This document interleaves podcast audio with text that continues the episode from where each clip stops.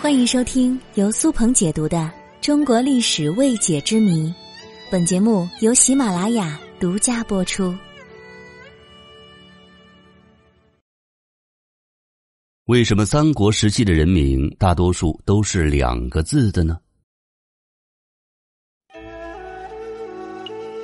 很多人读三国可能会发现一个比较有趣的现象，那就是人名大多都是两个字的，一个是姓。单字是名，比如曹操、刘备、诸葛亮、关羽、张飞、赵云、袁绍、孙策、孙权、鲁肃、周瑜等等。那我们不禁就要问了：为什么三国时期的人大多都是单字为名呢？其实，这种取单字作名的习惯源自西汉末年王莽的一项改革，叫去二名。汉平帝元始二年，在刚出任大司马不久的王莽的推动之下，皇帝颁布了去二名的诏书。为了起到模范带头作用，汉平帝把自己的名字由两个字“箕子”改为了单字“看”。至于为什么要改单名，那就得从王莽这个狂热的儒家复古主义者说起。王莽算是个儒家的原教旨拥趸。把儒家经典当做了法典一样，凡是里面所说的，都想着要照着执行。在儒家经典《春秋公羊传》里有这么一个说法：说姬二名，二名非礼也。意思就是说，两个字的名字是不合乎礼法的。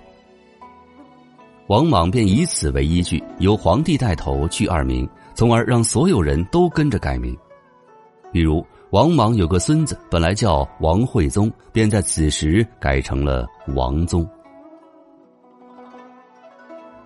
王莽这个人真的是很喜欢折腾，他复古力度非常之大，不仅平民百姓、达官贵人要重新起单名，王莽甚至还去匈奴，让匈奴单于也改为单名。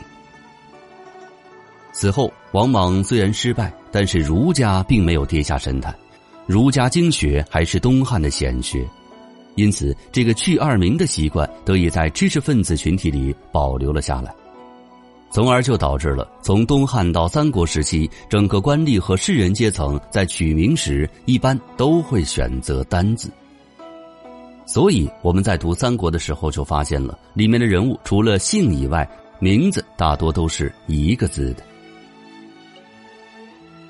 其实，三国时代的人一般都有姓氏、有名、有字，还有号。比如关羽，姓关，名羽，字云长。我们称呼他，既可叫做关羽，也可叫做关云长。曹操，姓曹，名操，字孟德。我们称呼他，可以叫曹操，也可以叫曹孟德。名虽然简单，但是还有字。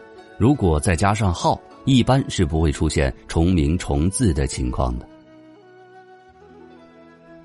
但是在三国之后，遭逢乱世，五胡乱华，天下大乱，各种制度与风俗尽皆崩坏，这个去二名的习惯也就慢慢的消失了。